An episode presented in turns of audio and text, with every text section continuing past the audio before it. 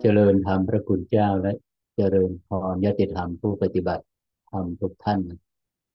เราได้มาร่วมกันปฏิบัติบูชาในวันอาทิตย์อีกครั้งหนึ่งนะ เหมือนเดิมนะในหนึ่งชั่วโมงแรกก็เป็นชั่วโมงการนั่งสมาธินะรูปแบบของการนั่งสมาธิ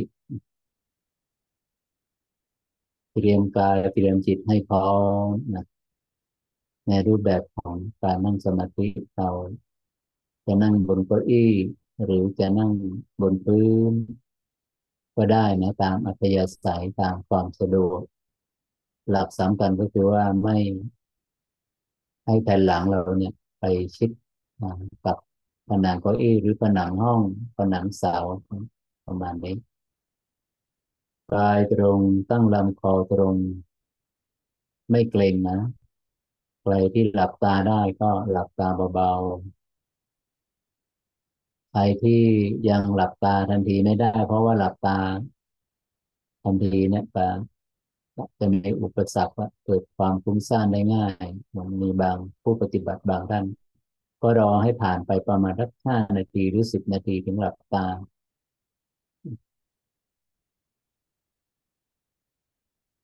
นี่คือการเตรียมการ อันนี้เตรียมจิต เราต้องเข้าใจว่าสมาธิจิต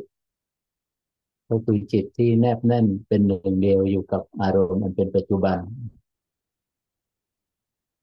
หากว่าจิตเนี่ยยังผัวพันท่องเที่ยวไปอยู่ในโลกของอดีตอนาคต ซึ่งเป็นมิติของความคิดนะอันนั้นแหละที่จิตจะเข้าไปสัมผัสกับสมาธิได้ได้ยากได้ยาก แต่ก็มีเหมือนกัน ที่ผู้ที่เจริญวิปัสสนาขั้นสูงเนี่ยเขาเห็นอารมณ์อดีตเห็นอารมณ์อนาคตมันเป็น มันเป็นวิบากเขาไม่ยึดไม่เกาะในอารมณ์นั้นสักพักหนึ่งจิตก็ดิ่งลงสู่ความสงบแต่ถ้าหากว่าเราไม่เจนจับไม่มีทักษะไม่มีความชำนาญในระดับนั้นเราต้องละคลายพื้นที่ของความคิดนึก แต่ก่อน เราไม่ลืมเลือนนะ เราปฏิบัติมาร่วมกันตลอดพื้นที่ของความคิดนึกนั้นก็คือพื้นที่ของสมอง สมองทำหน้าที่คิดนึกจิตทำหน้าที่รับรู้ สมองซีกซ้ายจะทำงาน เมื่อเราจิตของเราเนี่ยรับรู้อารมณ์อดีต สมองซีกขวาจะมีบทบาท เมื่อจิตเรารับรู้อารมณ์อนาคต เราไม่ลืมเลือนนะ อารมณ์อดีตอนาคตก็คือมิติของของความคิดนึก ส่วนตรงกลาง ตรงกลางของสมองนั้นคือพื้นที่ของปัจจุบันอารมณ์อาจารย์ก็มีอุบายว่าเมื่อใดที่จิตไปแนบแน่นกับถึงกลางสมอง เมื่อนั้นจิตก็จะเพิกถอน จิตก็จะลดบทบาทพื้นที่ของความคิดนึก อันเป็นสมองซีกซ้ายและสมองซีกขวาโดยอัตโนมัตินะอุบายวิธีที่จะให้จิต มาเป็นหนึ่งเดียวกับจุดกึ่งกลางสมอง เพราะว่ากึ่งกลางสมองนั้นเป็นอารมณ์อันเป็นที่ตั้งแห่ง เป็นจุดอันเป็นที่ตั้งของอารมณ์ปัจจุบันนะ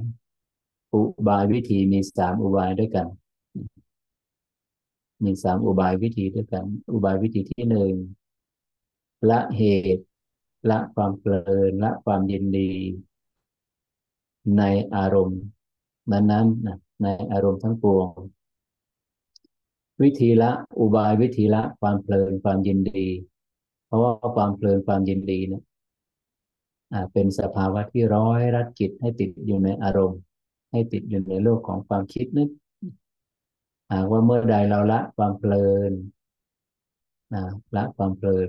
เราเพิกถอนความเพลิน จิตเป็นอิสระจากความยินดีความเพลินในอารมณ์แล้วเนี่ย ความรู้สึกของเราจิตเนี่ยก็จะดิ่งก็จะมาเป็นหนึ่งเดียวกับพื้นที่ของกึ่งกลางสมอง ความรู้สึกนะ เมื่อใดขณะใดที่จิตเป็นอิสระจาก แรงปรารถนาจากแรงต้องการในอารมณ์ เมื่อนั้นขณะนั้นจิตเอาความรู้สึกของจิตนี่ยจะเป็นหนึ่งเดียวกับกึ่งกลางสมอง อุบายวิธีที่จะเพิกถอนที่จะละคลายความยินดี ความเพลินในอารมณ์ก็คือ ไม่เลือกไม่เลือกอารมณ์ ไม่มีช้อยให้เลือก ปกติในวิถีชีวิตประจำวันจิตเราจะขับเคลื่อนไปด้วยการเลือกด้วยแรงปรารถนา ทุกครั้งที่จิตขึ้นไปสู่มิติของแรงปรารถนาของการเลือกอารมณ์ นั่นคือกระบวนการของความคิดก็จะตอบสนองทันที เร็วมากนะเร็วมาก เป็นอันบทสรุปว่า ความคิด ตอบสนองการเลือกอารมณ์ ความคิดจะผุดขึ้นมาเมื่อจิตแล่นเข้าไปสู่มิติของแรงปรารถนา ง่ายนิดเดียวนะใน 45 นาทีนี้ เรามาร่วมกันสัจจาธิฐานว่า ข้าพเจ้าจะดำรงจิตให้อิสระจากการเลือกอารมณ์ทั้งปวงนะ choiceless awareness คือไม่เลือก ไม่เลือกเลย ปราณีตระดับไหน สุขระดับใด ไม่เลือกอะไรจะเกิดให้เกิด สิ่งที่เกิดไปแล้ว ก็เป็นอดีตสภาวะที่ยังไม่เกิดขึ้นก็เป็นอนาคตนะเราจะยังรู้ตระหนักรู้กับสภาวะที่กำลังปรากฏอยู่ โดยไม่มีการเลือกไม่มีเงื่อนไข ถ้าไม่เลือกนั่นหมายถึงนิยามว่า ไม่ปรารถนา ไม่ต้องการ ไม่มุ่งหวัง ไม่รอคอย ไม่มีอารมณ์อะไรที่จะต้องรอคอย ไม่มีอารมณ์ใดๆที่จะต้องมุ่งหวัง ไม่มีอารมณ์ใด ๆ ที่จะต้องปรารถนา ไม่มีอารมณ์ใด ๆ ที่จะต้องทำจิตในการเลือกอีกแล้วนะ ไม่เลือกเอาละอันนี้ให้เราสังเกตนะ เมื่อจิตเป็นอิสระจากการเลือกอารมณ์เนี่ยความรู้สึกจะรวมสูงเป็นหนึ่งเดียวที่ถึงกลางสมอง โดยอัตโนมัตินะโดยอัตโนมัติ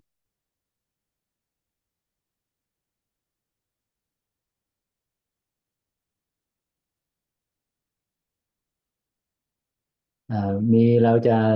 พิสูจน์ได้อย่างไรว่าจิตเนี่ย ได้เข้ามาเป็นหนึ่งเดียวกับกึ่งกลางสมองแล้วนะให้เราสังเกตนะพื้นที่ของความคิดความนึก ปริมาณของความคิดนึกจะเบาบางลง ผู้ปฏิบัติบางท่านที่จับได้ชัดนี่ก็คือ มันแทบจะไม่คิดเลย ซึ่งอัศจรรย์มากนะโดยปกตินั้นนะจิตของเราเนี่ยจะเลิดแล่นไปในมิติของความคิด อันเป็นโลกใบเดิมนะแรงพัฒนา เมื่อใดที่จิตมาเป็นหนึ่งเดียวกับจุดกึ่งกลางสมองเนี่ย ความคิดจะเงียบลงพื้นที่ของสมองจะเงียบจากความคิด เบาจากความคิด ระงับจากความคิด นั่นหมายถึงอะไร ลมหายใจนี่ก็แผ่วเบาไปด้วยช่ไหมให้เราสังเกตลมหายใจ เนียนมากละเอียดมากแผ่วเบามาก เพราะอะไร ลมหายใจเนี่ย จะยาว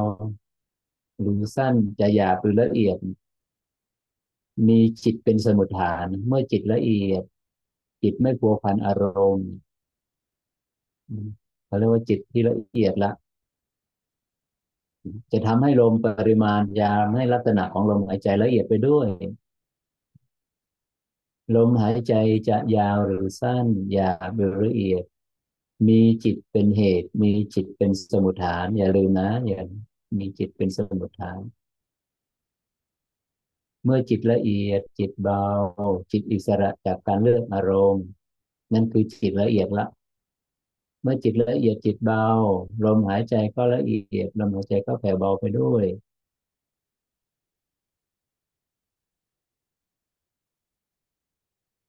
อยู่ตรงนี้เป็นหนึ่งเดียวกับจุดกึ่งกลางถึงกลางสมองนี้ ในจุดนี้เราไม่ต้องไปควานหาลมละ ไม่ใส่ใจลมละ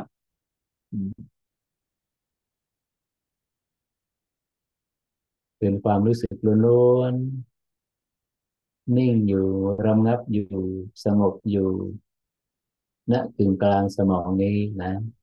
อันนี้วิธีที่หนึ่ง ก็คือการดำรงจิตให้อิสระจากการเลือกอารมณ์ หากใครยังเข้ามายังไม่สามารถจะสัมผัสกับจิตกึ่งกลางสมองได้ด้วยวิธีที่หนึ่งก็ต้องใช้วิอุบาวิธีที่สอง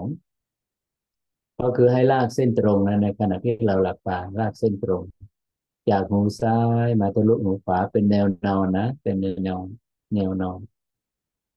ลากเส้นตรงจากหูซ้ายมาทะลุหูขวา เสร็จแล้วให้เราเอาความรู้สึกไว้ถึงกลางของเส้นนี้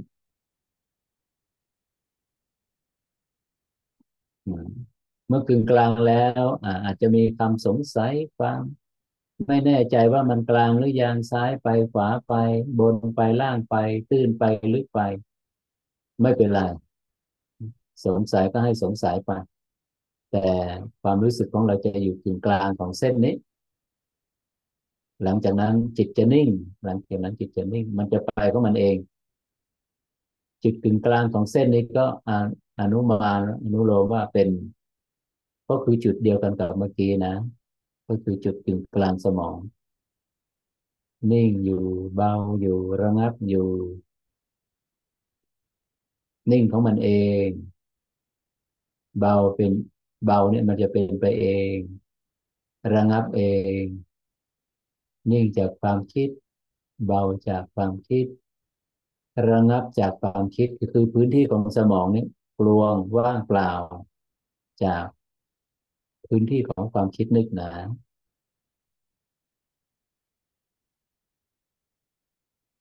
วิธีที่หนึ่งดำรงจิตให้อิสระจากการเลือกอารมณ์ไม่เลือกอารมณ์เลย วิธีที่สองลากเส้นตรง ระหว่างหูซ้ายกับลูกหูขวา แล้วมาอยู่กึ่งกลางของเส้นนี้ อย่าลืมนะณจุดกึ่งกลางสมองนี้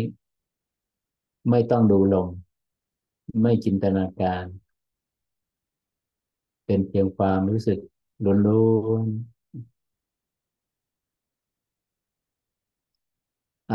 ใครที่ยังสัมผัสกับจุดกึ่งกลางสมองยังไม่ได้นะยังความคิดความนึกยังพัวพันอยู่ ก็ต้องใช้อุบายสุดท้าย คืออุบายวิธีที่สามก็คือมรณานุสตินะให้เรานึกถึง ใช้คำบริกรรมนะไม่ใช่นึกถึงใช้คำบริกรรม ตาย ตาย ตาย ตาย จังหวะการใช้คำบริกรรมในใจเนี่ยตายตายตายนะให้ สัมพันธ์กับการเคลื่อนของเข็มวินาทีนะ การเคลื่อนของวินาทีตายตายตายตายตาย อันนี้เป็นอุบายวิธีสุดท้ายแล้วล่ะ ที่ไม่เกินหนึ่งนาทีนะไม่เกินสิบไม่เกินสามสิบวินาที เมื่อจิตอของผู้ปฏิบัติใช้คำบริกรรมนี้ไป ตาย ตายตายตายให้สังเกตในขณะที่เราใช้คำบริกรรมตายตายตายนี้อยู่ จิตจะรวมศูนย์ไปที่ถึงกลางสมองโดยอัตโนมัตินะโดยอัตโนมัติใช้คำบริกรรมนี้ไปเรื่อยๆ ไปเรื่อยๆ เป็นหนึ่งเดียวกับถึงกลางสมอง เป็นหนึ่งเดียวกับคำบริกรรม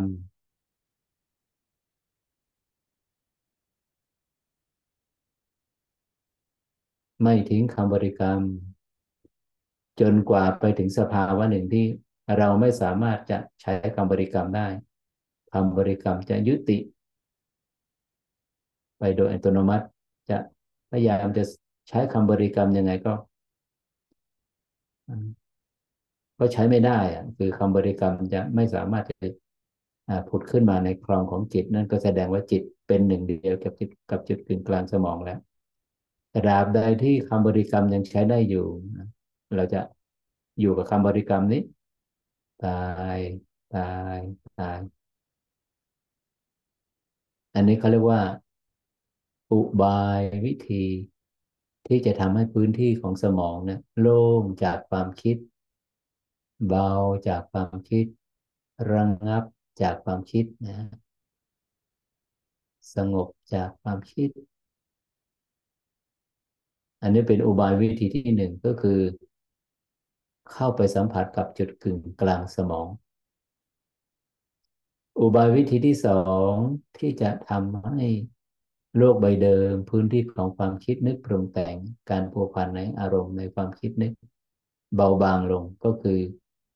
เพ่งความรู้สึกไปที่กึ่งกลางอุ้งมือซ้ายนะกึ่งกลางอุ้งมือซ้าย โดยปกติแล้วเนี่ยเราในขณะที่เรานั่งสมาธิส่วนมากแล้วก็ มือขวาจะวางบนมือซ้ายใช่ไหมมือซ้ายวางบนตักแล้วมือขวาไปซ้อนบนมือซ้าย อันนี้ก็เรียกว่าท่ามาตรฐานทั่วไป เสร็จแล้วให้ผู้ปฏิบัติดึงมือขวาออกมา สัมผัสกับเข่าขวานะมือขวานี่คว่ำลงที่หัวเข่าขวา สัมผัสกับเข่าขวา ในขณะเดียวกันมือซ้ายนี่ก็ยังหงายวางบนตักเหมือนเดิม การนั่งสมาธิแบบนี้ก็เรียกว่า นั่งสมาธิแบบพุทธรูปปางมารวิชัยคือปางชนะมารมือขวาคว่ำบนเข่าขวา สัมผัสเข่าขวาหงายมือซ้ายวางบนตัก เสร็จแล้วให้ผู้ปฏิบัติเอาความรู้สึกไปเพ่งเป็นหนึ่งเดียวไปรู้สึก ไปรับรู้ที่กึ่งกลางอุ้งมือซ้าย กึ่งกลางฝ่ามือซ้าย เหมือนกันนะ เป็นเพียงความรู้สึกล้วนๆไม่ใช้คำบริกรรม ไม่จินตนาการ ไม่ตามลมหายใจ เป็นเพียงความรู้สึกล้วนก็ให้ผู้ปฏิบัติประเมินตัวเองว่าพื้นที่ของสมองเนี่ยจะโล่งจากความคิดสงบจากความคิดระงับจากความคิด โดยอุบายวิธีไหน อยู่ที่กึ่งกลางสมอง หรืออยู่ที่กึ่งกลางอุ้งมือซ้ายถนัดอันไหนก็ใช้อันนั้นนะ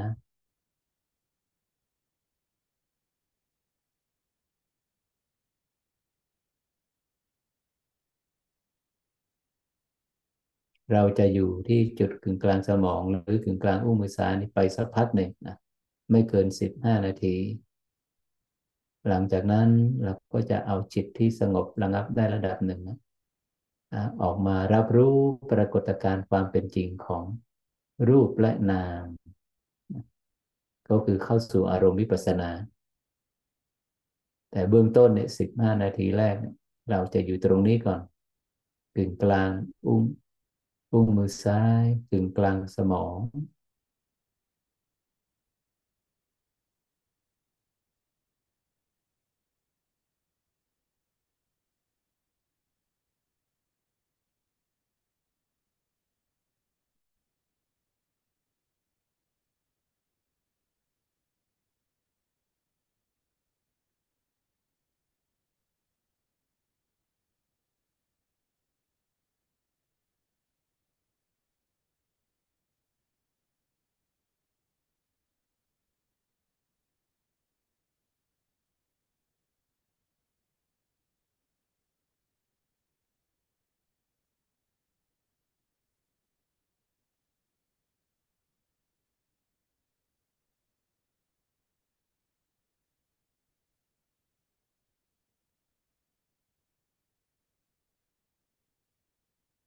ยังนะ เรายังไม่ตามลมหายใจนะอิกนอไปเลย ไม่สนใจไม่ใส่ใจลมหายใจ หากว่าลมหายใจมันจิตยังไปรับรู้การเคลื่อนของลมหายใจอยู่ไม่เป็นไร แต่มันเป็นการรับรู้ที่เราไม่ใช้เจตจำนง หากว่าจิตไปรับรู้ก็มันเองไม่เป็นไร เรายังนิ่งอยู่ณนะจุด ศูนย์กลางสมองหรือนิ่งอยู่ณจุดกึ่งกลางอุ้งมือซ้าย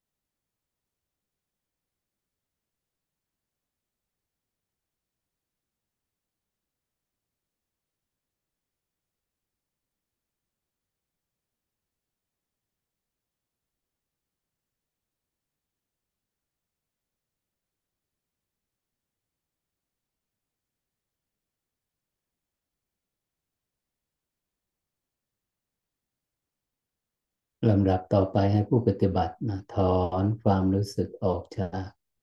กึ่งกลางสมอง ถอนความรู้สึกออกจากกึ่งกลางอุ้งมือซ้าย มารับรู้ คุณสมบัติของรูปและนาม รูปและนามเนี่ยนะคุณสมบัติของรูปและนามก็คือ การเคลื่อน การเปลี่ยนแปลง ก็คือนิยามว่า การเกิดและการดับนั่นเองธรรมชาติคุณสมบัติของรูปและนามจะมีการเคลื่อน เคลื่อนอยู่ทุกขณะนะที่ใดมีการเคลื่อนก็แสดงว่ามีการเปลี่ยนแปลงรูปและนามมีการเคลื่อนก็แสดงว่ามีการเปลี่ยนแปลงจิตที่เข้าไปรู้ไปเห็น ไปสัมผัสกับการเปลี่ยนแปลงในปัจจุบันขณะเรานิยามว่าผู้นั้นชื่อว่าเห็นการเกิดเห็นการดับนะ เมื่อจิตอยู่กับกายก็จะเห็นการเคลื่อนของธาตุดินน้ำไฟลมนะ เย็นร้อนอ่อนแข็งหนักเบาไหวตึง ในในกายานุปัสสนาสติปัฏฐานพุทธองค์ท่านทรงตรัสทรง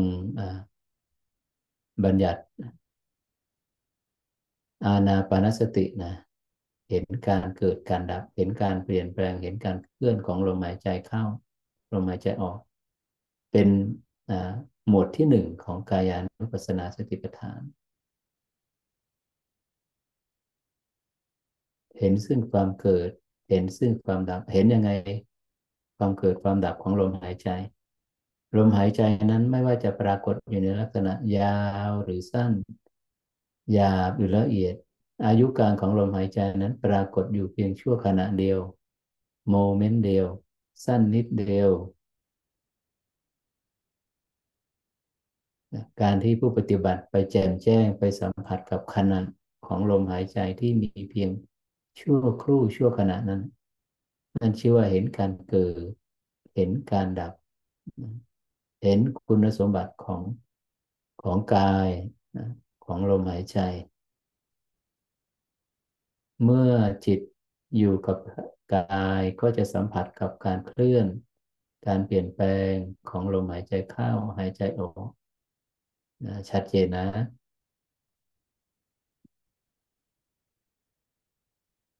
อุบายวิธีที่เราจะเอาความรู้สึกไปตั้งไว้ เพื่อไปรับรู้การเคลื่อนการเปลี่ยนแปลงของลมหายใจเข้าออก เมื่อก่อนนั้นเราจะอยู่สี่ฐานนะ ฐานใดฐานหนึ่ง จุดใดจุดหนึ่งบนเรือนกายหนึ่งโพรงจมูกสองปลายจมูกหรือพื้นที่สามเหลี่ยมเหนือริมฝีปากขึ้นไปสามกึ่งกลางหน้าอก ตรงบริเวณลิ้นปี่สี่ ศูนย์กลางกายบริเวณหน้าท้อง เหนือสะดือขึ้นมาสองนิ้ว อันนี้มีสี่ฐานเมื่อก่อน ตอนนี้เรามาเพิ่มออีกฐานที่ห้านะฐานที่ห้าซึ่งเป็นอุบายใหม่วิธีใหม่ ก็คือเอาความรู้สึกมา ตั้งไว้นะเอาความรู้สึกมาเป็นหนึ่งเดียวกับโหนกศีรษะขวานะโหนกศีรษะขวาโหนกศีรษะด้านขวา เอาความรู้สึกมาตั้งไว้ตรงนี้ฐานที่ห้านะ ไม่เคลื่อนไปตามลม เมื่อจิตเอาเอาเมื่อเราเอาความรู้สึกไว้ตรงนี้แล้วนะตรงตรงหนกศีรษะขวาเนี่ยดูสิสังเกตดูนะลมหายใจจะชัดกว่าสี่ฐาน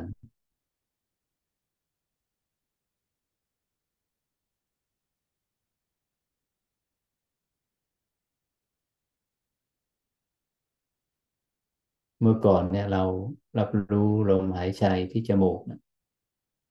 ก็ใช้คำว่าลมหายใจนะลมนี้จะไปสิ้นสุดที่หัวใจ หายเข้าไปที่ใจ แต่เมื่อใดที่เราเอาความรู้สึกไว้ที่โนคิสะขวานี่ยลมหายใจจะไปสิ้นสุดที่กึ่งกลางสมองให้สังเกตนะนะใกล้กันมากนะชิดกันมาก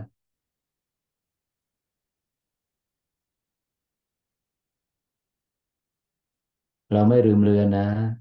อารมณ์ที่เป็นกุศลธรรมทั้งปวงมรรคทั้งปวงเนี่ยจุดศูนย์รวมแห่งการรับรู้เนี่ย ทุกๆอุบายวิธีอันเป็นเนื่องด้วยกุศลเนื่องด้วยมรรคเนี่ยความรู้สึกจะรวมศูนย์อยู่ที่กึ่งกลางสมองกึ่งกลางสมองจะมีบทบาทเป็นใหญ่นำจะเป็นจุดศูนย์กลางแห่งการรับรู้ อารมณ์ที่เนื่องด้วยกุศล อารมณ์ที่เนื่องด้วยมรรคแต่เมื่อใดการรับรู้ของจิตที่เป็นอารมณ์ที่จิตรับรู้ที่เนื่องด้วยอกุศล เป็นความเศร้าหมอง เป็นความเพลิน เป็นความยึดความติด เป็นความฟุ้งซ่านเนี่ยจุดศูนย์รวมแห่งการรับรู้จะไปที่ใจ ยังอยู่ตำแหน่งใจเหมือนเดิม เมื่อก่อนนี้ ก่อนยี่สิบสองกรกฎาปีหกสี่เนี่ยมโนบุพังขมาธรรมาทำทั้งหลายมีใจเป็นหัวหน้า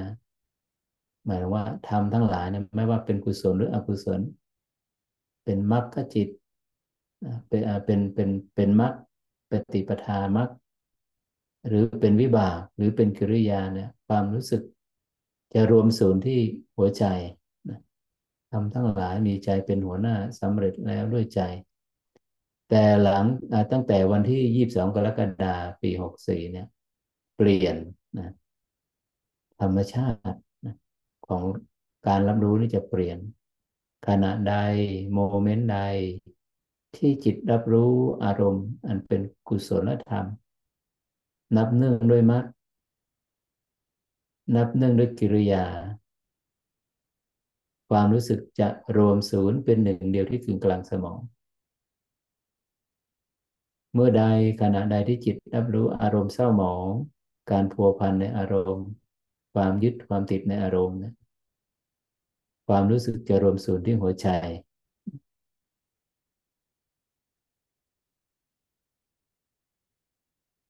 ให้เรารับรู้ลมหายใจดูที่หนกศีรษะขวา ฐานที่ห้าหรือไม่ต้องเอาไว้ฐานที่ไหน ไม่ต้องเอาไว้ฐานไหนก็ได้ เป็นการรับรู้การเคลื่อนของลมหายใจล้วนๆความรู้สึกจะเป็นหนึ่งเดียวที่กึ่งกลางสมองนะ ให้ทดสอบให้ผู้ปฏิบัติที่ยังไม่ชัดเนี่ยว่า อารมณ์อันเป็นอกุศลความรู้สึกจะ ถูกดึงถูกหน่วงเหนี่ยวไปที่หัวใจ ให้เราทดลองนึกถึงอารมณ์อัน เป็นที่ตั้งแห่งความเศร้าหมอง การสูญเสีย การพลัดพรากความทุกข์ระทม ความขัดแย้งไม่ได้ดังใจนะลองนึกไป ความรู้สึกจะดูดมาที่หัวใจทันทีนะ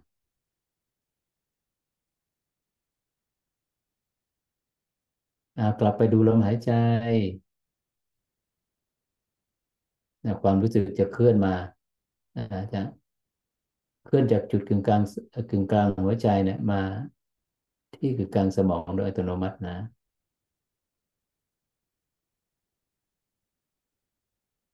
พิจารณาสภาวะการเปลี่ยนแปลง การเกิดการดับของรูปและนามทุกสรรพสิ่ง ในโลกิยะเนี่ยมีการเปลี่ยนแปลง เปลี่ยนแปลงอยู่ทุกขณะนั่นหมายถึงตกอยู่ใต้กฎแห่งความไม่เที่ยง ความเป็นอนิจจังอนนี้จังในลักษณะไหนอนนี้จังในขณะนี้อนนี้จังในปัจจุบันนี้ เปลี่ยนแปลงอยู่ในขณะนี้ ผู้ที่สัมผัสกับขณะ ไม่ข้ามพ้นขณะ ไม่พลาดจากขณะ ผู้นั้นชื่อว่าได้เห็นการเกิดและเห็นการดับ เห็นกฎแห่งความไม่เที่ยง เห็นกฎแห่งการเปลี่ยนแปลง เห็นกฎแห่งการเกิดและดับนะเมื่อเราพิจารณาอยู่เช่นนี้ สังเกตความรู้สึกเราจะไปรวมศูนย์ที่กึ่งกลางสมอง โดยอัตโนมัติเลยนะ อันนี้ชัดมาก ชัดมาก นั่นหมายถึงว่าตั้งแต่วันที่22กรกฎาคมปี64เนี่ยความรู้สึกในการรับรู้อารมณ์นะระหว่างกุศลและอกุศลนี้แบ่งแบ่งภาค ไม่รวมอยู่ที่เดียวกันแล้วนะอกุศลความรู้สึกจะรวมศูนย์อยู่ที่หัวใจ กุศลธรรมมรรคกิริยาจิตวิบากเนี่ยจะรวมอยู่ที่ ถึงกลางสมอง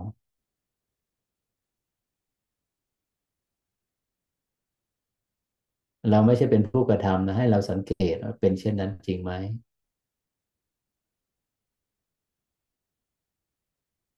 เมื่อใดที่จิตอยู่กับฐานกาย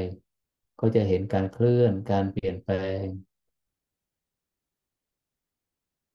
ในปัจจุบันขณะของลมหายใจ ยาวหรือสั้นยาวเป็นละเอียดปรากฏอยู่เพียงชั่วขณะแล้วก็สลายไป ขณะใหม่มาแทนที่แล้วก็สลายไป หลักความจริงมีอยู่ว่า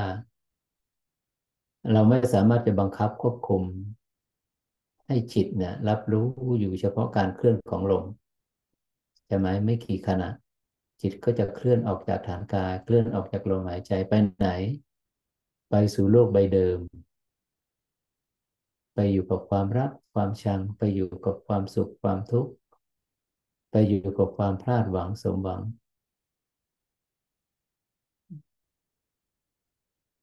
ก็คือไปอยู่กับโลกแห่งตัวตนนั่นเอง โลกแห่งตัวตน อิงอะไร อิงการปรุงแต่ง ตัวตนไม่มีนะ แต่จิตที่มีอวิชชานะก็จะเอาสภาวะของสัญญาความจำเวทนาความรู้สึกนะมามั่นหมาย มั่นหมายว่าเป็นตัวเป็นตน ทุกครั้งที่เรารับรู้ อาการรับรู้ที่ผ่านความคิดจะมีตัวเรามีตัวตนโลดแล่นเป็นนะอยู่ในมิติแห่งความคิดนั้นๆ โดย โดยมีการปรุงแต่งให้เป็นรักเป็นชัง ความรักความชังที่ไม่ดับไปพร้อมกับอารมณ์ ครั้งแรกนะเขาความรักความชังที่ไม่ดับไปพร้อมกับเหตุการณ์กับอารมณ์ครั้งแรก ทั้งๆทที่ว่าอารมณ์นั้นดับไปแล้วผ่านไปแล้ว แต่ความรักความชังในอารมณ์ ยังคงอยู่ ยังคงอยู่ ในรูปของนี่ไง มันอิงอะไรล่ะ มันอิงสัญญา สัญญาภาพมันจำได้ไหมรู้จำรูปรสกลิ่นเสียงสัมผัสจำความรู้สึก อันเป็นสุข ที่อาศัยรูปรสกลิ่นเสียงสัมผัสนั้น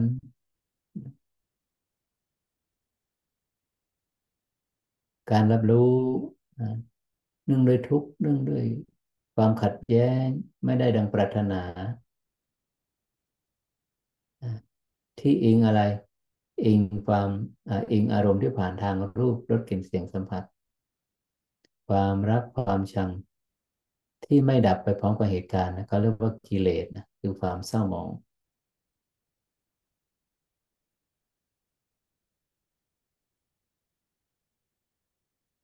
เป็นที่ตั้งแห่งตัวตนไหมแน่นอน อภิชาและโทมนัสความรักและความชังเนี่ยมันจะอย่างลงสภาวะ ความมีตัวมีตน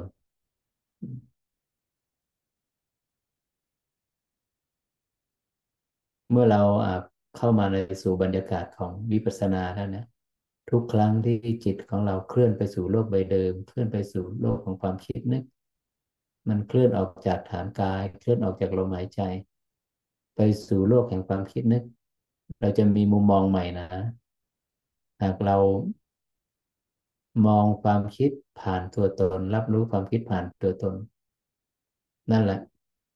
ความฟุ้งซ่านความยึดติด ความขัดแย้ง ความผัวพันความเศร้าหมอง ก็จะครอบงำจิตนะจิตจะออกจากพื้นที่ ของการปรุงแต่งไม่ได้ อุบายวิธีที่จิตจะอิสระจากความยึดความติดนั่นก็คือ ให้มองผ่านความเป็นจริง ไม่มองผ่านตัวตนมองยังไง แท้ที่จริงแล้วนะความคิดนึกนะตามหลักของความเป็นจริงนั้นนะมันเป็นเพียงองค์ประกอบ ของสัญญาความจำ หากไม่มีความจำความคิดก็ผุดขึ้นไม่ได้ใช่ไหม ในความจำนั้น มีอะไรประกอบร่วมบ้าง มีความรู้สึก ความจำเขาเรียกสัญญาจำอารมณ์บวกความรู้สึกก็เป็นสุขจำอารมณ์ลบ ความรู้สึกก็เป็นทุกข์สุขทุกข์เนี่ยเขาเรียกว่าเวทนา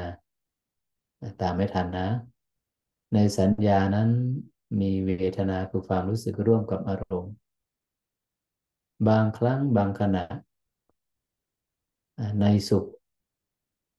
สุขเวทนาที่อิงสัญญาภาพ หนึ่งใดเกิดขึ้นแล้วผุดขึ้นแล้ว ก็มีความพึงพอใจเกิดร่วม หรือทุกขเวทนาที่อาศัยสัญญาหนึ่งในผุดขึ้นมาเนี่ยมีความขัดแย้ง มีความโทมนัสมีความขุ่นเคือง เกิดร่วมกับ ทุกขเวทนานั้นหนึ่งสัญญาสองเวทนาสามตัวสังขารก็คือความรักความชังหรืออภิชาและโทมนัสสัญญาไม่ใช่เหตุเราปิดกั้นไม่ได้นะ เวทนาความรู้สึกก็ไม่ใช่เหตุ แล้วอะไรเป็นเหตุที่ร้อยลัดจิตให้ติดอยู่ในอารมณ์ของโลก ให้ติดอยู่ในสัญญาภาพ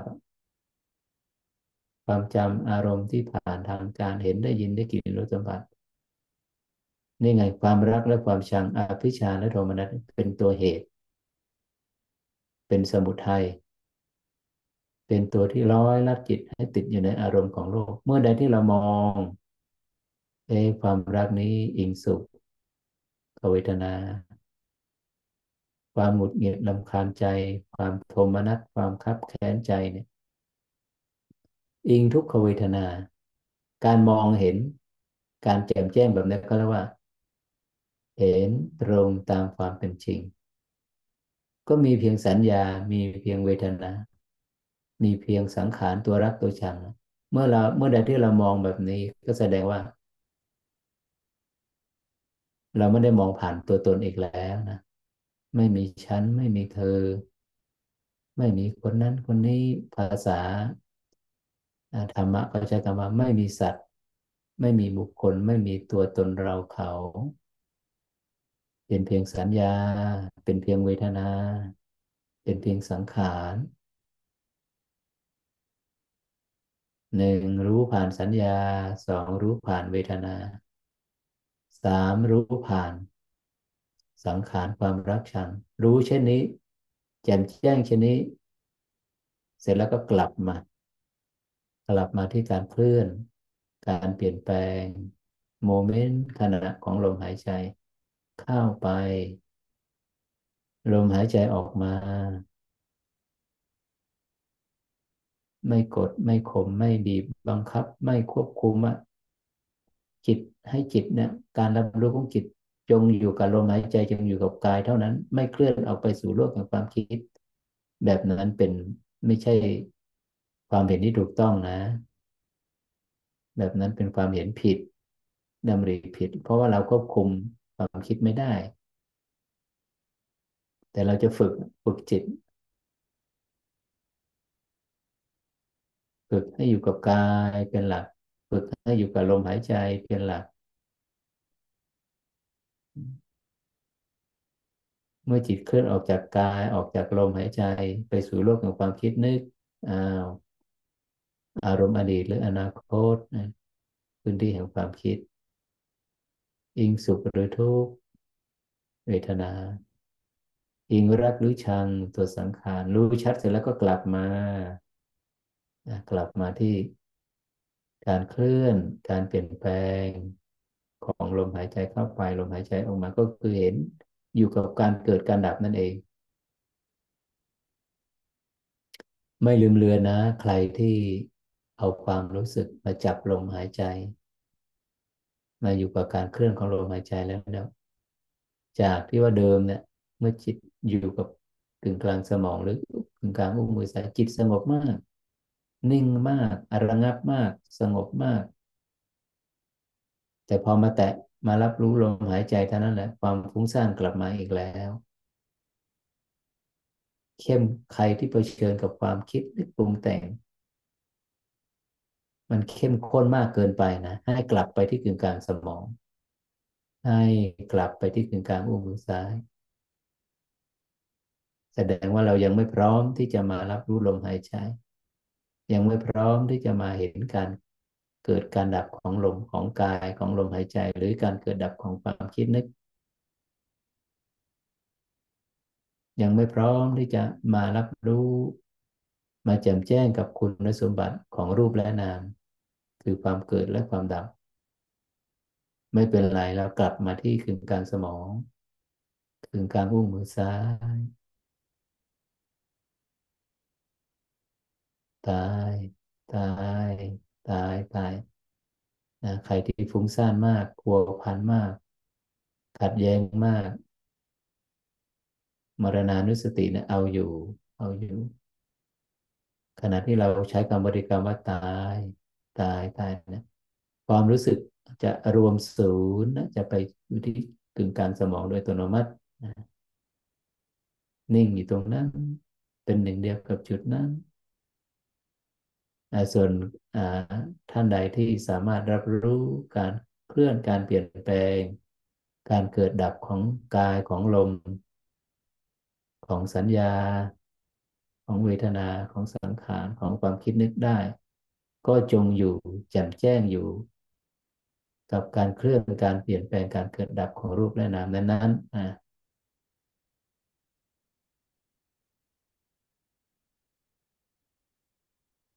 ลมหายใจก็เลือกไม่ได้ ความคิดนึกปรุงแต่งก็เลือกไม่ได้ เมื่อเราเลือกไม่ได้ อะไรเกิดเราจะรู้ชัดเขาเรียกว่าเป็นการรับรู้ที่ไม่เลือกไม่เลือก นี่แหละเขาเรียกว่า อย่างรู้ประจักษ์รู้แจ่มแจ้งกับสภาวะ ตรงตามความเป็นจริงเขาเรียกว่าวิปัสนา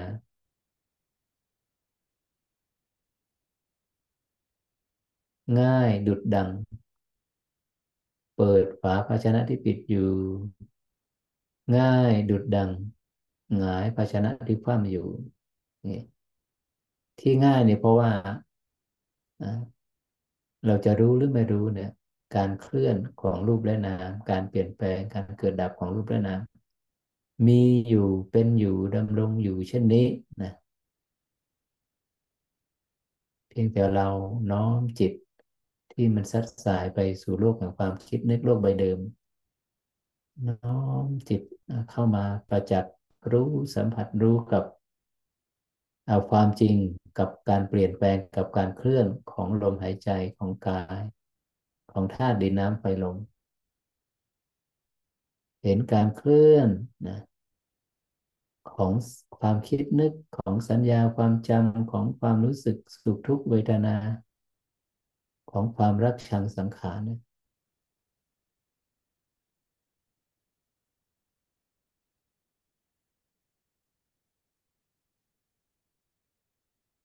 แน่นอนทีเดียวนะ เมื่อใดที่จิต เป็นกลางกับการเปลี่ยนแปลง แน่นอนละทุกครั้งที่จิตมาสัมผัสกับขณะ กับการเคลื่อนอันเป็นปัจจุบันขณะภาวะความเป็นกลางในการรับรู้จะเกิดขึ้นโดยอัตโนมัตินะ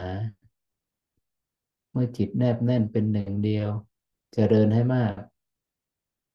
อย่างรู้ให้มากประจักษ์ให้มากกับการเปลี่ยนแปลงกับการเกิดและดับของรูปนาม ไปไหนต่อ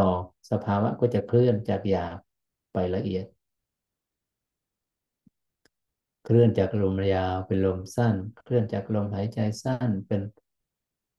กองลมทั้งปวง จากลมทั้งปวง เป็นลมระงับนะลมหายใจระงับ ก็ละเอียดไปตามลำดับ ซึ่งลมระงับนั้นก็คือนิยามของจิตเข้าไปสู่อัปปนาสมาธินะเข้าไปสู่ฌานที่หนึ่ง ต่อฌานที่สองรับรู้ปีติฌานที่สามรับรู้สุขฌานที่สี่รับรู้จิตสังขารนะอานาปานสติสิบหกขั้นนะแต่ในกายานุปัสสนานั้น พระองค์ท่านดึงมาเฉพาะสี่ขั้นแรกนะสี่ขั้นแรก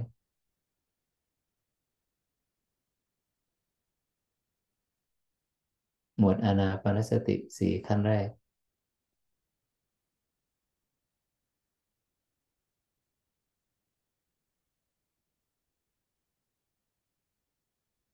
อันนี้ก็เรียกว่าเคลื่อนจากเมื่อจิตแจ่มแจ้งเห็นการเกิดดับเห็นการเปลี่ยนแปลง เห็นกฎแห่งความเป็นอนิจจังของรูปและนาม จิตจะเคลื่อนจากหยาบไปละเอียด เคลื่อนจากกามสัญญาไปสู่รูปสัญญานี่หลักสำคัญก็คือว่าเมื่อใดขณะใด ที่จิตดำรงอยู่ในพื้นที่ของรูปสัญญาสี่ขั้นเบื้องต้น ก็คือฌานทั้งสี่ อรูปสัญญาสามขั้นเบื้องต้นนะก็รวมกันเป็นเจ็ดระดับ พระองค์ท่านตรัสว่าจิตที่ดำรงอยู่ ในรูปสัญญาหรือในรูปฌานทั้งสี่เนี่ยย่อมเห็นการเกิดการดับ ของรูปเวทนาสัญญาสังขารวิญญาณ เมื่อใดที่จิตดำรงอยู่ ในระดับอรูปสัญญาสามขั้นเบื้องต้น ย่อมเห็นการเกิดการดับของเวทนา สัญญาสังขาร วิญญาณเนี่ยในฌานและสูตรนะพระองค์ท่านตรัสไว้ว่าภิกษุทั้งหลาย การเข้าถึงพระนิพพาน การบรรลุพระนิพพาน เราจะถามพจน์ย่อมกล่าวว่าย่อมอาศัยปฐมฌานบ้าง ทุติยฌานบ้างตติยฌานบ้างจตุตฌานบ้าง อารูปสัญญาที่หนึ่งสองสามสี่เพราะอะไร เพราะว่ารูปสัญญาทั้งสี่นะเป็นบาทโดยเฉพาะฌานที่สี่เนี่ยนะ จะเป็นจุดที่ตั้งของอรูปสัญญา และที่สำคัญที่สุดก็คือรูปฌานทั้งสี่เนี่ยฌานทั้งสี่ ขั้นเบื้องต้นเนี่ยเป็น เป็นมรรคองค์สุดท้ายในมรรคในองค์แปดนะ เป็นสัมมาสมาธิ เราไม่ลืมเลือนนะ เอกคตาจิตที่ถูกแวดล้อมด้วยมรรคอีกเจ็ดองค์นะภิกษุทั้งหลายเรากล่าวว่านั่นแหละเป็นสัมมาสมาธิ เป็นสัมมาสมาธิ เมื่อบารมีพังพร้อมนะจิตของผู้ปฏิบัติ ผู้เดินบนเส้นทางแห่งมรรคเนี่ยเห็นการเกิดการดับในเจ็ดระดับของสมาธิเนี่ยเมื่อบารมีเต็มรอบพชงองค์แห่งการตรัสรู้เต็มรอบ ก็จะบก็จะบรรลุถึง อริยสัจธรรมคือบรรลุถึงนิโรธคือความดับ ก็คือบรรลุถึงพระนิพพาน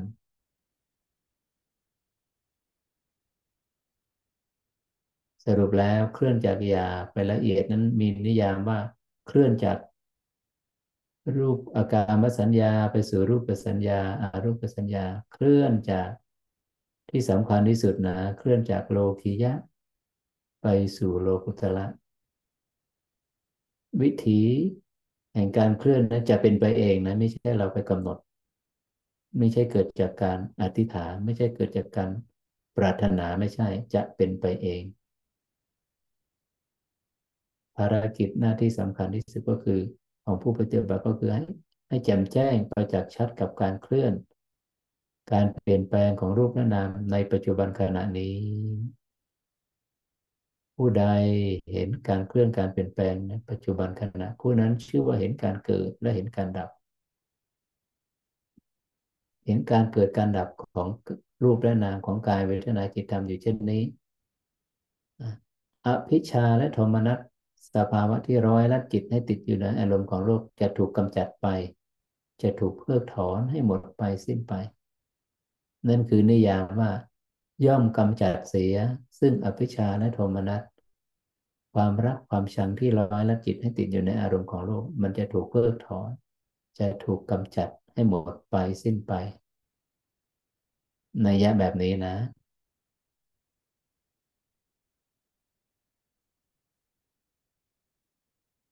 นิ่งหรือยังเบาหรือยังนิ่งแล้วเบาแล้ว จงใช้ความนิ่งความเบามาสัมผัสกับการเคลื่อน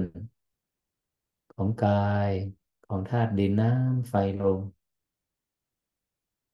มาสัมผัสกับการเคลื่อนของความคิดนึก ก็คือการเคลื่อนของความจำสัญญา การเคลื่อนของความสุขทุกขเวทนา การเคลื่อน ของความรักชังสังขาร จนถึงที่สุดบนเส้นทางนี้นะการเกิดการดับการเคลื่อนการเปลี่ยนแปลงนี้ก็จะมาถึงจุดสุดท้าย คือสิ้นสุดนะสิ้นสุดแห่งการเกิดและดับ ไม่มีภาวะการเกิดดับของรูปและนาม สภาวะที่ไม่เกิดไม่ดับเขาเรียกว่านิพพานนะนิวานะนิวานะ ไม่ประกอบด้วยการเวลา ที่มันเกิดมันดับมันเปลี่ยนแปลงนะเขาเรียกว่ากาละเขาเรียกว่าเวลา ถ้าไม่มีการเกิดไม่มีการดับ ไม่มีการเปลี่ยนแปลงนะก็เรียกอากาละอากาลิโกก็คือนิพพานนะ ตอนนี้เรากำลังอยู่กับการละนะ อยู่กับการเปลี่ยนแปลง อยู่กับการเกิดดับแจ่มแจ้งประจักษ์ชัดพระองค์ท่านใช้คำว่า ภาวิตาพระหูริกตาจเจริญให้มาก กระทำให้มาก แจ่มแจ้งให้มากกับความจริงในปัจจุบันขณะนี้ ส่วนการเคลื่อนจากสภาวะสภาวะธรรมที่อยากไปละเอียดหรือจาก โลกิยะไปสู่โลกุตละนั้น จะเป็นไปเองจะเป็นไปเอง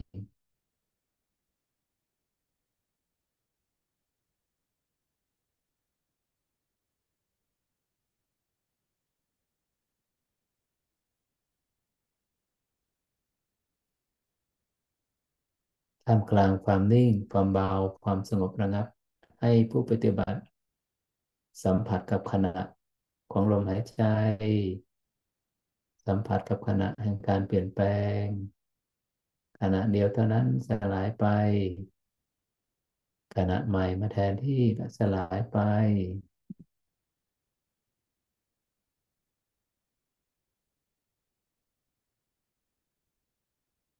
ไม่ลืมเลือนนะ ใครที่รู้สึกว่ามันสงบมากระงับมาก รุ่มลึกมาก แทบจะสัมผัสกับการเคลื่อนการเปลี่ยนแปลงของของรูปและนามไม่ได้เนี่ย ให้หย่อนความรู้สึก ให้เพ่งความรู้สึกมาที่กึ่งกลางหน้าอกนะตรงบริเวณลิ้นปีนิ่งอยู่เป็นหนึ่งเดียวกับจุดกึ่งกลางหน้าอกนี้ มาละความชัด มาแล้วนะ กับขณะ ของการเคลื่อนของลมหายใจเข้าและออก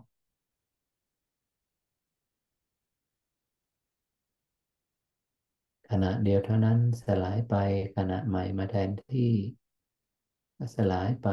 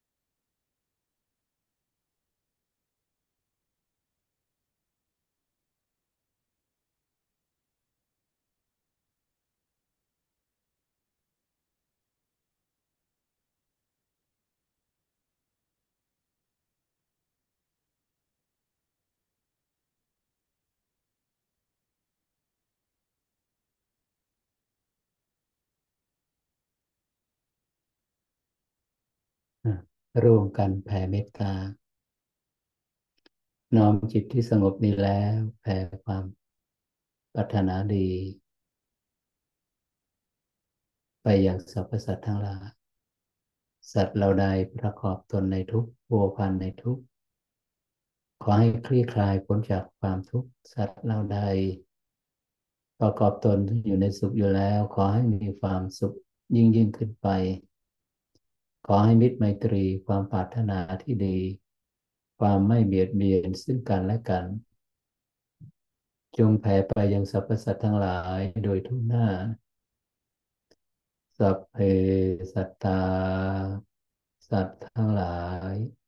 ที่เป็นเพื่อนทุกข์ เกิดแก่เจ็บตาย ด้วยกันทั้งหมดทั้งสิ้น อเวราโหนตุ จงเป็นสุขเป็นสุขเถิด อย่าได้มีเวรซึ่งกันและกันเลยอัพยาประชาโหนตุ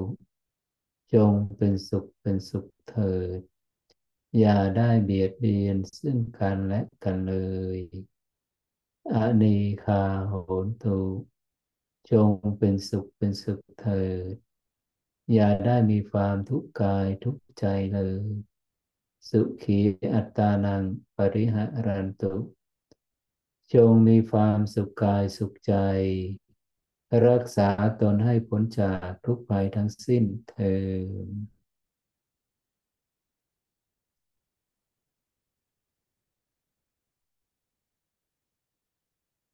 นางนุชเสียงยังปกติอยู่นะ ปกติดีค่ะพระอาจารย์ สาธุ ก็วันนี้ก็ยังไม่ได้ตอบการบ้านที่เคยบอกไว้ว่า จะพูดถึงเรื่องอาสวะนะใครมีคำถามอื่นใดก็ถามได้นะก่อนที่จะเปิดโอกาสให้ถามพระอาจารย์ก็จะตอบคำถามที่เมื่อไม่กี่วันมานี้เข้าไป เป็นคำถามในสื่อ ในบนโซเชียลของในวงการของผู้ปฏิบัติเราแต่ว่าอะไรคือนิมิตหมายของอัปปนาสมาธิ อะไรเป็นสัญลักษณ์อะไรคือนิมิตหมายของฌานจิต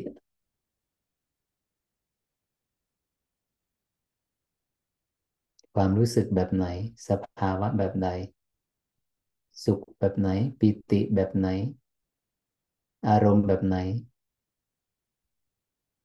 ที่เป็นนิมิตหมายหรือเป็นสัญลักษณ์ว่าเออนี่ จิตได้เคลื่อนได้บรรลุถึง อัปปนาสมาธิหรือว่าเข้าสู่วิถีแห่งฌานจิตแล้ว ก็ตอบกันไปหลายในยะนะสำหรับพระอาจารย์ก็จะตอบว่า การผุดขึ้นของความเป็นหนึ่ง อย่าลืมนะ การผุดขึ้นของความเป็นหนึ่ง การปรากฏของความเป็นหนึ่ง การผุดขึ้นของความเป็นหนึ่ง คือเอกตาเนี่ย การผุดขึ้นของความเป็นหนึ่ง คือนิมิตหมายของฌานจิต ตามทันนะ ความเป็นหนึ่ง โดยปกติแล้วเนี่ย นี่เราพูดถึงตามสภาวะนะ จิตที่อยู่ในระดับการมภูมิเนี่ยก็จะแกว่งท่องเที่ยวไปล่องลอยไป ตามสัญญาภาพนะภาพความจำที่จำรูปรสกลิ่นเสียงสัมผัสนะซึ่งจำไม่พอนะ ยังไปปรุงแต่งเป็นรักเป็นชังเป็นชอบไม่ชอบอีก เนี่ยท่องเที่ยวไป ล่องลอยไป หมกมุ่นอยู่พัวพันอยู่กับสัญญาภาพเรียกว่ากามสัญญา ไม่นิ่งไม่เป็นหนึ่งเดียวกับปัจจุบันขณะ แต่ลักษณะของรูปสัญญาหรือวิถีของฌานจิต จุดเริ่มต้นจะอยู่ที่ว่าความเป็นหนึ่ง ความเป็นหนึ่งนี้จะผุดขึ้นมาก็คือตัวเอกคตานะนี่เราพูดถึงสภาวะนะสภาวะ เอกคตาจะปรากฏ เมื่ออปริมาณของลมหายใจที่ว่าลมหายใจยาว เข้ายาวออกยาวเปลี่ยนสถานะเป็นลมหายใจเข้าสั้นออกสั้นอานาปานสติระดับที่สองใช่ไหม โดยสภาวะเนี่ยอัปปนาสมาธิเนี่ยหมายถึงตั้งแต่ อานาปานสติระดับที่สี่นะห้าหกเจ็ดสี่นี่ก็คือปฐมฌานอัปปนาสมาธิระดับที่หนึ่งระดับที่ห้าก็คือรู้ปิติ ระดับที่หกก็คือรู้สุข ระดับที่เจ็ดรู้ชัด ซึ่งจิตสังขารเราไม่ลืมเลือนนะ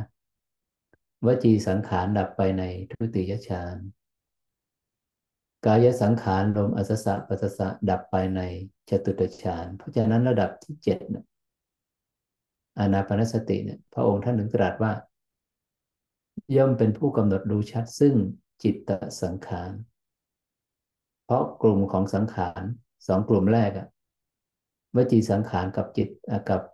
กายสังขารดับไปแล้วนะ เหลือเฉพาะกลุ่ม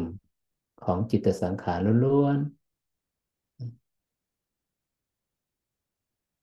ก่อนที่จะถึงอัปปนาสมาธินะระดับที่หนึ่งก็คือฌานที่สี่นี่ยมันจะต้องผ่านอะไรโดยสภาวะ ผ่านก่อนที่จิตจะเข้าถึงอัปปนาสมาธิ จะผ่านคณิกสมาธิ อุปจารสมาธิคณิกสมาธิก็คือลมหายใจเข้าสั้นออกสั้น อุปจารสมาธิก็คือ เป็นผู้กำหนดรู้กองลมทั้งปวงหรือกายทั้งปวง รากศัพท์ภาษาบาลีใช้คำว่า สัพพกายะ สังขาระนะก็คืออกายสังขารสัพพกายะสังขาระ กายสังขารคืออะไรก็คือลมอัศสะปัสสะ นั่นหมายถึงว่า เอกคตาจิต หรือความเป็นหนึ่งนะจะเริ่มนะมันจะผุดขึ้นมาในระดับของที่สองของอนาปานสติ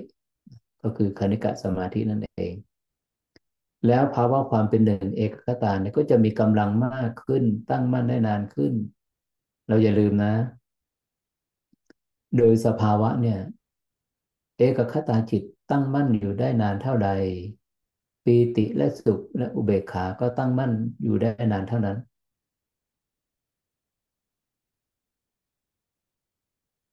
สภาวะบางสภาวะอารมณ์บางอารมณ์ อาจจะมีปิติ อาจจะมีสุข อาจจะมีอุเบกขา แต่ถ้าไม่ประกอบกับเอกคตานั่นนั่นไม่ใช่เป็นปิติและสุขในระดับฌานจิต โอเคนะ เข้าใจกันตามนี้ การผุดขึ้นของความเป็นหนึ่ง นั่นคือนิมิตหมายของฌานจิต เราอาจจะไม่ค่อยได้ยินได้ฟังนะการผุดขึ้นของความเป็นหนึ่ง คือคือเอกคตาคือนิมิตหมายของฌานจิต ตามหลักอนาปานสติใช่ไหม กำลังของความเป็นหนึ่งจะมีปริมาณเท่ากับปริมาณของลมหายใจที่ที่ที่ลดลง เราอย่าลืมว่าลมหายใจยาว ออกยาวนะลมหายใจเข้ายาวออกยาวนะระดับที่หนึ่งจนไปถึงระดับที่หกของอนาปานสติ ปริมาณของลมหายใจนี้จะ ลดลงลดลงลดลงตามลำดับชั้นของอนาปานสติเนี่ยหกระดับเนี่ยปริมาณของลมหายใจที่ลดลงคือการเพิ่มขึ้นของกำลังของเอกคตาหรือความเป็นหนึ่ง เราไปดูในชาร์ตนะ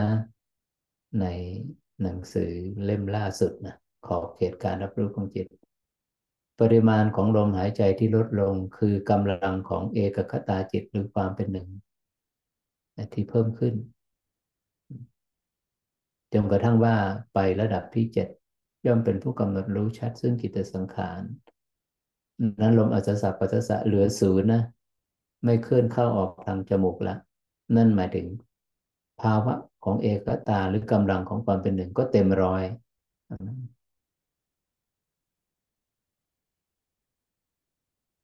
การผุดขึ้น การปรากฏขึ้น ของความเป็นหนึ่ง คือนิมิตหมาย ของฌานจิตหัวข้อชื่อของคลิปวันนี้นะ การผุดขึ้น การปรากฏขึ้น ของความเป็นหนึ่ง คือนิมิตหมายของฌานจิต เราจะได้เห็นนิยาม อะไรเป็นสัญลักษณ์อะไรเป็นนิมิตหมายของการบรรลุฌานและจิตบรรลุอัปปนาสมาธิในสื่อนี่มี มีหลายนัยยะมีหลายสกูนะ แต่ว่าอันนี้ก็เป็นหนึ่งหนึ่งในนั้น การผุดขึ้นการปรากฏขึ้นของความเป็นหนึ่งหรือเอกกตา คือนิมิตหมายของฌานจิต อาจารย์ คำถามและคำตอบนี้มีใครจะเรียนถามก็ถามมาได้เลยนะ ขออนุญาตเรียนถามค่ะพระอาจารย์ได้ยินไหมคะ ชัดเจนชัดเจน ก็เรื่องที่พระอาจารย์กำลังอธิบายนี่แหละค่ะ แต่ว่าเอ่อขอถามจากมุมของฟิสิกส์ เนื่องจากโยมไม่ไม่รู้หรือรู้ฟิสิกส์น้อยมาก แต่ว่าพระอาจารย์ได้เปิดมุมมองใหม่ในเรื่องนี้ด้วยการใช้ศัพท์แสงของฟิสิกส์ ก็คือพระอาจารย์จะบอกว่าในกามภูมิเนี่ยมันมันเคลื่อนไปมันเป็นวงกลม แล้วก็วงกลมเนี่ยมันจะเคลื่อนไปด้วยแรงเหวี่ยงกับแรงผลักจากจุดศูนย์กลางทำให้วงกลมเนี่ยมันเคลื่อนไปตลอดเวลา เสร็จแล้วพอพระอาจารย์อธิบายถึงพัฒนาการของจิตไปเรื่อยๆจากขอบ ขอบเข้าไปจนสู่สู่จุดศูนย์กลาง เมื่อถึงจุดศูนย์กลางตรงนั้นเนี่ย แรงเบี่ยงแรงผลักมันเป็นศูนย์คำถามของโยมก็คือว่าเเมื่อเป็นศูนย์ ความพลังอันมหาศาลของอุเบกขาและเอกคตาเนี่ย เวลาที่ที่ที่บอกว่าเอ่อการเคลื่อนไหวการเรียงเวียงกับผลักเป็นศูนย์ ถ้ามองในแง่ฟิสิกส์นะคะ ถ้ามันเป็นศูนย์ พลังอันมหาศาลของจิต มาจากไหนเมื่อมันเป็นศูนย์ช่วยอธิบายในเชิงของฟิสิกส์ได้ไหมคะอ๋อก็คือว่า ในขณะที่อ่าเราต้องเราต้องกลับไปที่ประสูตรอีก ที่ว่าถ้าอยู่ในระดับรูปประสัญญานะเราอย่าลืมว่าการจิตที่เคลื่อนเข้าไปสู่ อารมณ์ที่เป็นกลางกาละที่เป็นกลาง ที่ว่าเราอยู่ในขอบนั้นคือเราอยู่การรับรู้ที่อิงอารมณ์อดีตอนาคตนะ เราต้องเอานี้เป็นบรรทัดฐานเรียกว่าเข้าไปสู่จุดศูนย์กลางของเวลาของอารมณ์ เพราะอารมณ์นี้จะจะประกอบด้วยเวลาเสมอนะและจุดศูนย์กลางของอารมณ์ก็คือปัจจุบันขณะนะคือปัจจุบันขณะ อันนี้จุดศูนย์กลางที่ลึกที่สุดในระดับ รูปสัญญาก็คือนั่นแหละจตุตฌานนะที่ว่าเข้าไปสู่จุดศูนย์กลางอของการรับรู้ การรับรู้มีอะไรบ้าง การรับรู้ที่เป็นความรู้สึกของล้วนๆแล้วขณะนั้นจิตรับรู้อะไรท่ามกลางตัวบวกตัวลบสภาวะที่ว่าจุดศูนย์กลางของวงกลม จะมีค่าเท่ากับศูนย์ที่ครุ ทั้งหลายได้บัญญัติว่าจิตได้เข้าไปสัมผัสกับจุดศูนย์กลางของนิวเคลียสแล้วนะนิวเคลียสนิวเคลียสของอะตอมนะเขาเข้าไปสู่ลึกสุดของสสารแล้วท่านนี้พระองค์ได้ตรัสว่าภิกษุทั้งหลาย จิตที่ดำรงอยู่ในฌานจิตทั้งสี่เนี่ย ย่อมเห็นการเกิด เห็นการดับ ของรูปบ้างเวทนาสัญญาสังขารวิญญาณบ้าง นั่นหมายถึงนัยยะอะไร นั่นหมายถึงนัยยะอะไร รูปและนามเนี่ยยังไม่ดับไปใช่ไหมเพียงแต่ว่าจิตเนี่ยยังเห็นยังเข้าไปสู่จุดศูนย์กลางแล้วเราก็จะเห็นการเคลื่อน เห็นการเปลี่ยนแปลง เห็นการเกิดดับของรูปและนามนี้ตรงตามความเป็นจริง เพราะมันอยู่จุดศูนย์กลางแล้วเนี่ย วิบากที่เหลืออยู่โยม การปรากฏอยู่ของรูปและนาม วิบากที่เหลืออยู่ นั่นหมายถึงเป็นการรับรู้ที่ไม่เข้าไปข้องเกี่ยว ไม่เข้าไปพัวพันไม่เข้าไปยึดติด ไม่การรับรู้ที่ไม่เบี่ยงเบนนะก็เรียกว่า เพราะฉะนั้นเนี่ยทำไมถึงไม่เบี่ยงเบน เพราะว่า นิวรณ์อกุศลธรรม อภิชาและโทมนัสเนี่ยย่อมดับไป ในขณะที่จิตอยู่ใน รูปสัญญานะอยู่ในฌานจิตอย่าลืมนะ เพราะฉะนั้นเนี่ยจิตที่อยู่ในระดับรูปสัญญานะถึงมีกำลังมากนะพระองค์ถึงได้ตรัสว่าเป็นคุณสมบัติเป็นหนึ่งในมรรคมีองค์แปดและเป็นองค์สุดท้ายด้วย เป็นองค์สุดท้ายด้วย ประมาณนี้นะโยมสาธุ เพราะถ้าเราจะพูดถึงหลักฟิสิกส์อะไรเนี่ยเราอย่าลืม เราต้องมีหลักเออพระพุทธพจน์หรือพระสูตรนี่เป็นหลักเสมอ เราอย่าลืมนะวิบากยังคงอยู่วิบากยังคงอยู่การเกิดดับของรูปและนามล้วนๆที่ไม่มีความยึดความติด ไม่มีตัณหาอุปทานเข้าไปประกอบ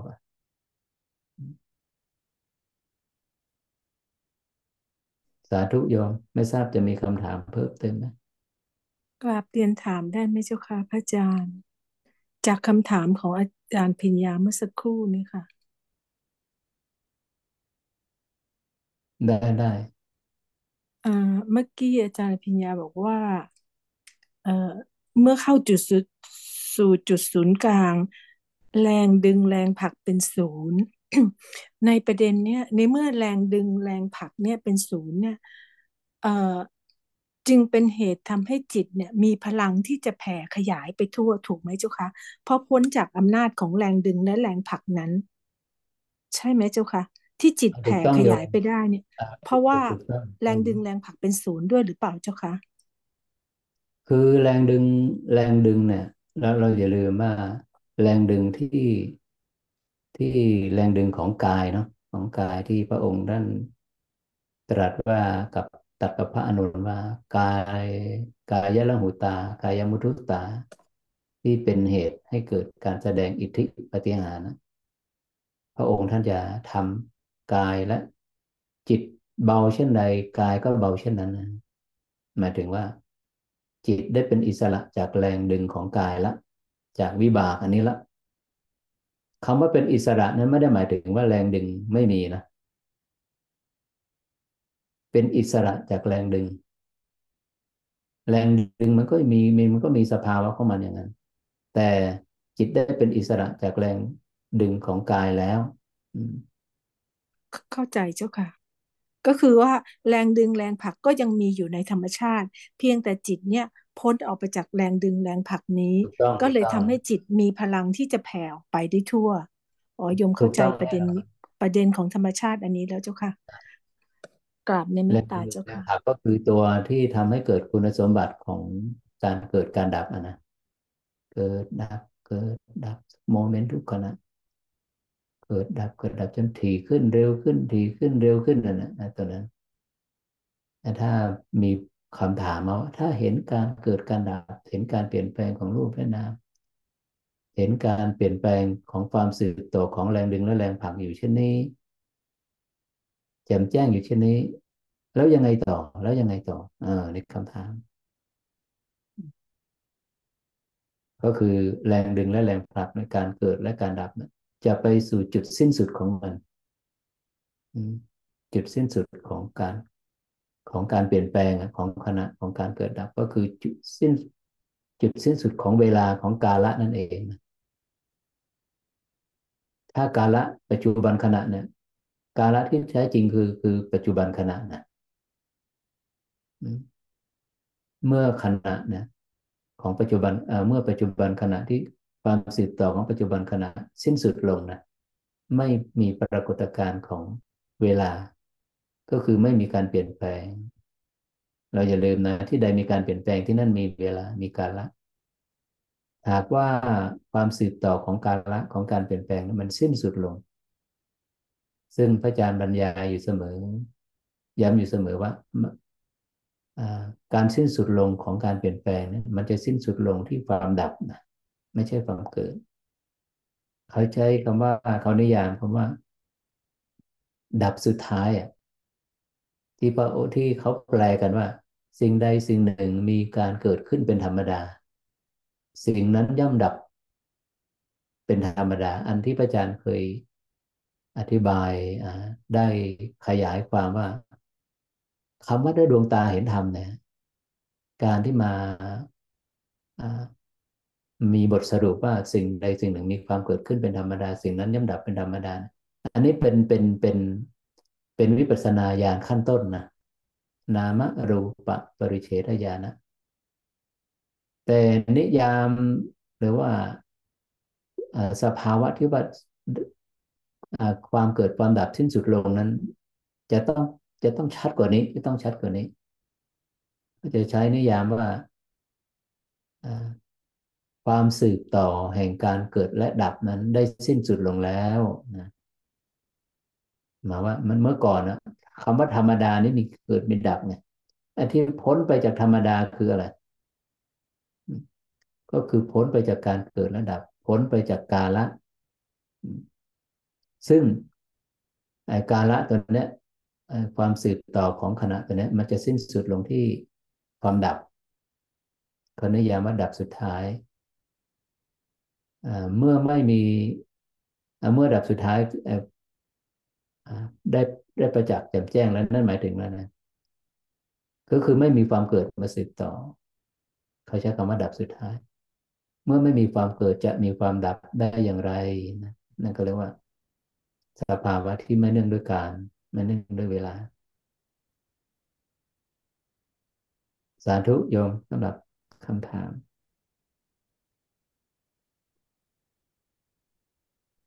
อันนี้เราเล็งถึงผลนะ เหตุก็คือตัวนี้ เหตุก็คือว่าจิตได้แจ่มแจ้งกับขณะกับการเคลื่อนของกาละเนี่ยขณะขณะขณะ ก็คือเปลี่ยนแปลงทุกขณะขณะ แน่นอนทีเดียวนะในสมัยก่อนที่จะมีการอุบัติขึ้นของพุทธะนะการเข้าสู่จุดศูนย์กลางของเวลานั้นจะต้องอาศัยพวกการเพ่งกระสิน การเพ่งกสินเพ่งน้ำเพ่งไฟเพ่งลมเพ่งอารมณ์ แต่หลังจากการบรรลุสัมมาสัมพุทธญาณคือการเกิดอุบัติขึ้นของพุทธะแล้วเนี่ยการเข้าไปสู่จุดศูนย์กลางของเวลานะไม่ต้องอาศัยการเพ่งกสินแบบนั้นก็ได้นะเห็นการเกิดการดับ ก็คือไปเพ่งคุณสมบัติของอารมณ์แทนที่จะไปเพ่งอารมณ์นะเพ่ง การไปเพ่งคุณสมบัติของอารมณ์นะลักษณะของอารมณ์ก็เรียกว่าวิปัสนา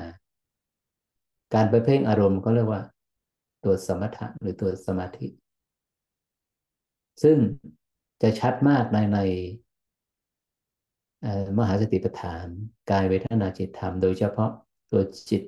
จิตตานุปัสสนาสติปัฏฐาน จิตห้าหมวดแรกใช่ไหมจิตมีราคะ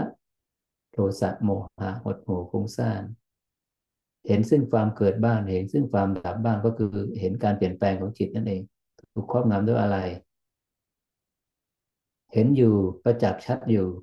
แจ่มแจ้งอยู่ตรงตามความเป็นจริงเช่นนี้ไปละ เคลื่อนจากจิตระดับที่ห้าไปสู่ระดับที่หกมากเข้าต่จิตจิตอันยิ่ง ใช่ไหม ก็คือรูปสัญญา รูปสัญญา สมาธิจิต ก็คือสัมมาสมาธิก็คือฌานและจิตที่ประกอบไปด้วยมรรคอีกเจ็ดองค์ ระดับที่เจ็ดระดับที่แปดอนุตตรจิตก็คือมรรคจิตผลจิต ระดับที่เก้าวิมุตติจิต จิตผลโดยสมบูรณ์จะเป็นแบบนี้โยมอันนี้คือความมหัศจรรย์ความงดงามของมหาสติปัฏฐานนะ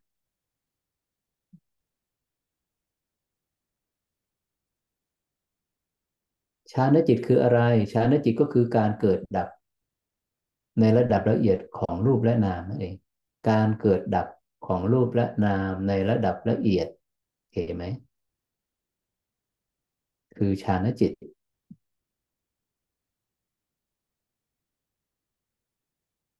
หากว่าการเกิดดับเห็นการเกิดการดับนั้น ยังไม่ถึงระดับฌานจิต ไม่มีกำลังพอ ไม่มีกำลังพอที่จะ ก็คือตัวสมาธิพละไม่มีกำลังพอซึ่งที่พระอาจารย์เคยยกตัวอย่างว่า เหมือนสัตรานะเหมือนความคมของดาบเนี่ยความคมนั้นก็คือวิปัสสนาญาณน้ำหนักในการกดลงของดาบเนี่ยของอาวุธเนี่ยเราจะต้องการประหารประหาร ตัดวัตถุใดให้ขาดได้ดังปรารถนา นอกจากความคมแล้วเนี่ยจะต้องมีน้ำหนักที่กดลง น้ำหนักตัวนี้ก็คือภาระ คือสมาธิภาระก็คือฌานจิตนั่นเอง ส่วนการบรรลุธรรม ซึ่งมีสี่ขั้นจะไม่มักขยานมีสี่ระดับ แต่พื้นที่ที่จะบรรลุธรรม สมาธิที่จะเกิดร่วมกับที่จะเกิดร่วมกับวิปัสสนา มีเจ็ดระดับอ่าแล้วอันการบรรลุธรรมครั้งแรกอาศัยระดับไหนอะไรต่าง ๆ ก็รายละเอียดก็ให้ไปอ่านดูใน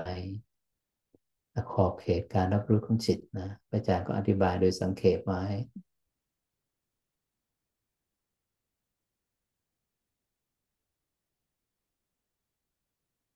เราเหลือยี่สิบนาทีนะ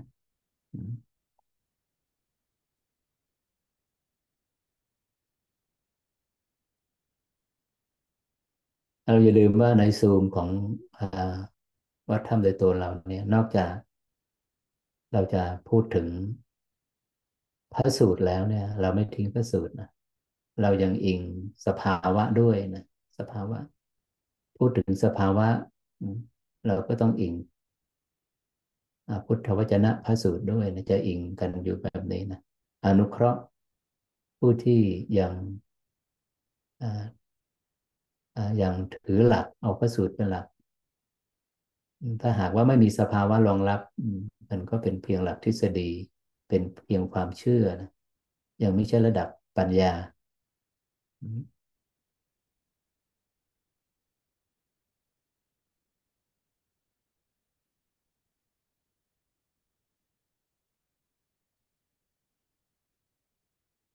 การผุดขึ้นการปรากฏขึ้นของความเป็นหนึ่ง นั่นคือนิมิตหมายของฌานจิต ความเป็นหนึ่ง อย่าลืมนะภาวะความเป็นหนึ่งนี่มันเป็นหนึ่งที่ไหนอะความภาวะความเป็นหนึ่งนี้จะมีอยู่หกฐานด้วยกัน ในเรือนกายของเราเนี่ย ซึ่งภาวะความเป็นหนึ่งนี้ จะอยู่แกนกลางของกระดูกไขสันหลังนะล่างสุดก็ปลายสุดของกระดูกก้นกบ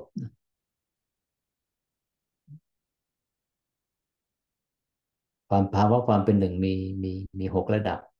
ซึ่งจะสัมพันธ์กับสมาธิหกขั้นก็คือสองขั้นแรกก็คือคณิกะสมาธิ อุปจารสมาธิสี่ขั้นข้างบนก็คืออัปปนาสมาธิ จะมีหกระดับ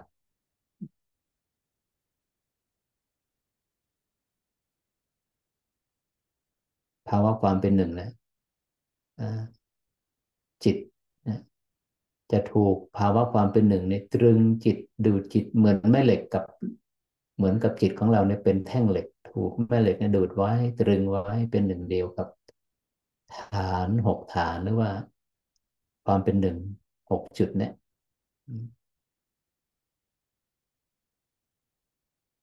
เป็นไปเองนะ มีกำลังมหาศาลไม่ต้องใช้ความพยายามใดๆหลังจากนั้นก็อิ่มเอม ผู้ที่ยังไม่เข้าถึงระดับคุณธรรมขั้นสุดท้ายก็แน่นอนละรูปราคะอรูปราคะ ความยินดี ในรูปธาตุรูปธาตุความยินดีในปิติสุข และอุเบกขาในระดับฌานจิตย่อมปรากฏอยู่หากดับไม่ได้ ยังไม่ละความเพลินในรูปธาตุไม่ได้ ในอรูปธาตุไม่ได้นั่นก็ต้องไปจุติ ตายไปก็จะ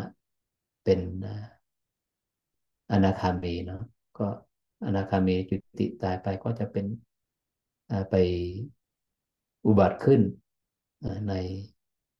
สุทาวาสภูมินะใน ในรูปประพรมห้าชั้นสุดท้ายในสิบหกชั้น ซึ่งเป็นที่อยู่ของอนาคามีบุคคลดังที่เราทราบในทางหลักทฤษฎี เพราะฉะนั้นเนี่ยไม่ต้องกลัวนะว่า จะมีความยึดความติด เพราะความยึดความติดในความเพลินในรูปธาตุอรูปธาตุหรือในฌานจิตนี้แม้พระอนาคามีก็ยังละไม่ได้เลย ฉะไหนเราเป็นใคร ที่จะมาต้องมากังวลที่จะต้องมากลัว ที่จะต้องมาอามาอามองว่ามันเป็นอุปสรรคไม่ใช่ ไม่ใช่